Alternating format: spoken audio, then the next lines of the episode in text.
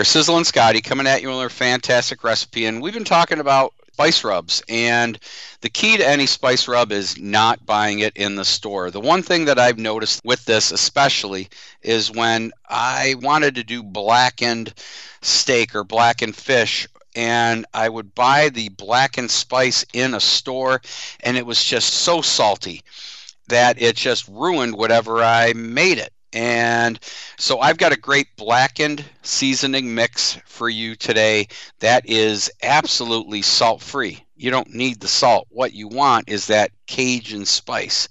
So I've got a great recipe for you today that uses just eight ingredients. You can make it homemade and make it yourself, which is even better. Now, this recipe is going to give you about a quarter of a cup, which is about good for maybe a recipe or whatever you're cooking.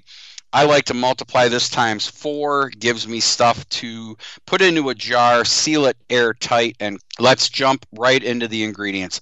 We're going to use one and a half tablespoons of paprika, one tablespoon of garlic powder, one tablespoon of onion powder, one tablespoon of ground dried thyme, one teaspoon of ground black pepper, a teaspoon of cayenne pepper, one teaspoon of dried basil, and one teaspoon of oregano. Now, stir everything together in a bowl, mix it really well, mix it, put it in an airtight container and call it your own. Now, the nice thing about this is when you when you're going to use this and you're going to blacken something, really pat it in really nice and allow whatever meat or fish you're using to come up to room temp and get your I always use cast iron, or if you're going to do it on a grill, get that really flaming hot and enjoy. You can find this awesome, freshly homemade blackened seasoning on my Facebook page, Tailgate Grilling with Sizzlin Scotty. You can also find all of my recipes podcasted at www.pmn2.com.